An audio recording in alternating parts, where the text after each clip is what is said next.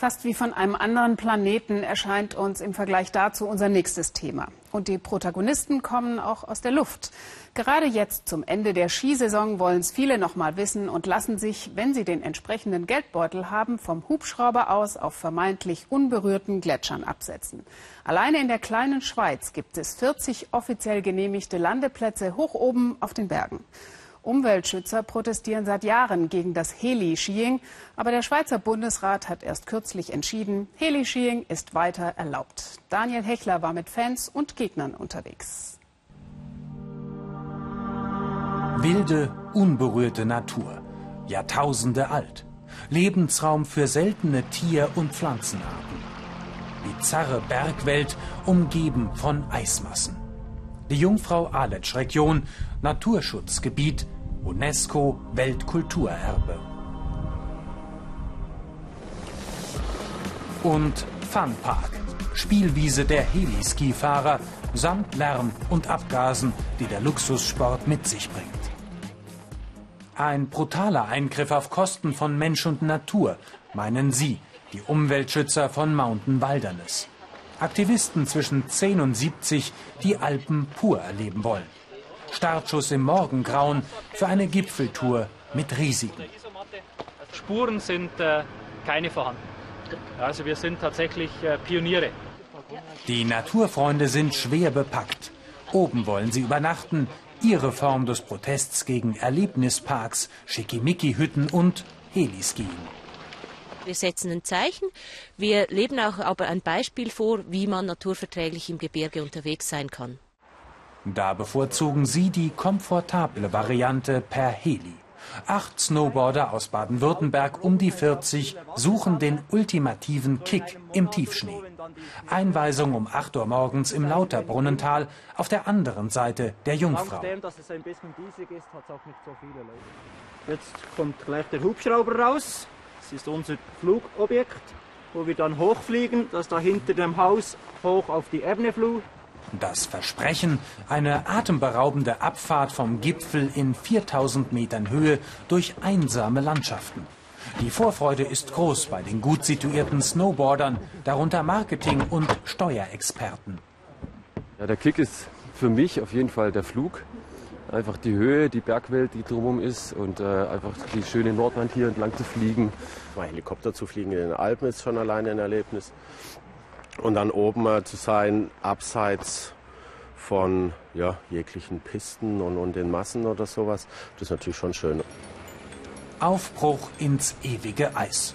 Gerade einmal sieben Minuten dauert der Flug entlang der Nordwand nach oben.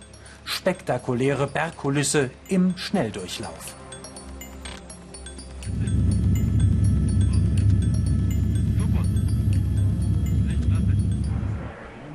500 Höhenmeter durch den Tiefschnee aus eigener Kraft.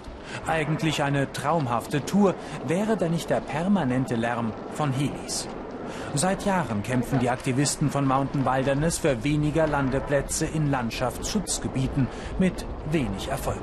Gerade einmal zwei von 42 sollen nun geschlossen werden. Mich nervt das extrem, ja.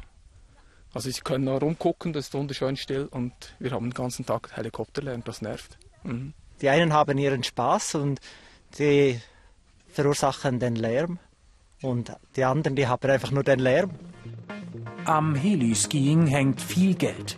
15.000 Flüge sind es in der Schweiz pro Jahr. So viele wie nirgends sonst in Europa. Landung im Landschaftsschutzgebiet ganz ohne Schweiß. Es warten kilometerlange, unberührte Gletscherflächen.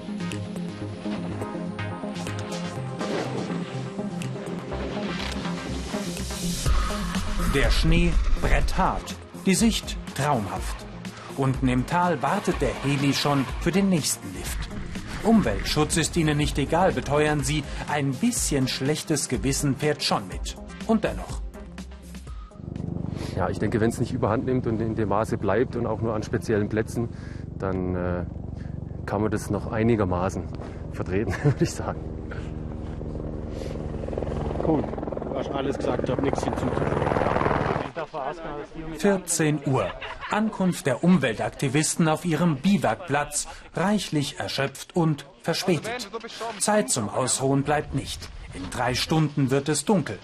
Bis dahin müssen fünf Iglos gebuddelt und befestigt werden. Knochenarbeit unter Zeitdruck. Wie ist es da drin? Eng und kalt. Kriegt man Angst? Ja, ich krieg da schon Angst. Ja. Das ist einfach sehr beängst bedrückend und da kommt zum Beispiel noch der Schnee drauf und das rieselt einem in den Ohren vorbei. Das ist ziemlich, ziemlich stressig. Also auch Mountain Wilderness-Chefin Konradin legt Hand an. Für die promovierte Geografin eine nasskalte Grenzerfahrung. Nee, es geht ja nicht nur ums Zeichen gegen Heliskiing, sondern auch darum, vorzuleben, dass man auch einen Bergsport betreiben kann, ein Erlebnis haben in den Bergen, das auch abseits von Pistenrummel, Luxus, Energieverschwendung ein schönes Erlebnis möglich ist. Christian von Almen aber will sich sein Geschäftsmodell nicht von Umweltaktivisten kaputt machen lassen. Für den Chef von Air Glacier ist Heliskiing ein hübsches Zubrot. Seit Jahren kämpft seine Branche mit aller Macht bei der Regierung in Bern gegen Verbote. Und dabei geht es durchaus auch um den Stolz der Bergler. Die Städter sind ein bisschen dagegen, die wollen das Paradies dort, wo wir wohnen und wir möchten natürlich auch hier leben und was verdienen. Und das ist, halt, sind große Schnittstellen. 15.30 Uhr, die letzten Meter vor dem Après-Ski. Trotz Heli-Lift und etlicher Päuschen sind die Snowboarder erschöpft. Im Hotel wartet später das Menü. Morgen geht's noch einmal in die Berge, dann zurück nach Deutschland. 700 Euro kostet der Spaß pro Nase. Muss es das geben? Ähm, ja, das muss es geben, definitiv.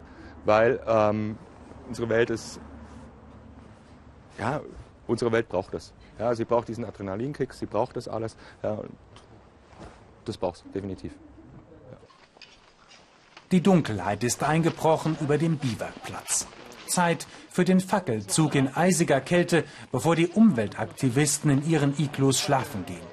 Stiller Protest gegen den Lärm. Ihr Wunsch Silence. Endlich Ruhe in den Schweizer Alpen.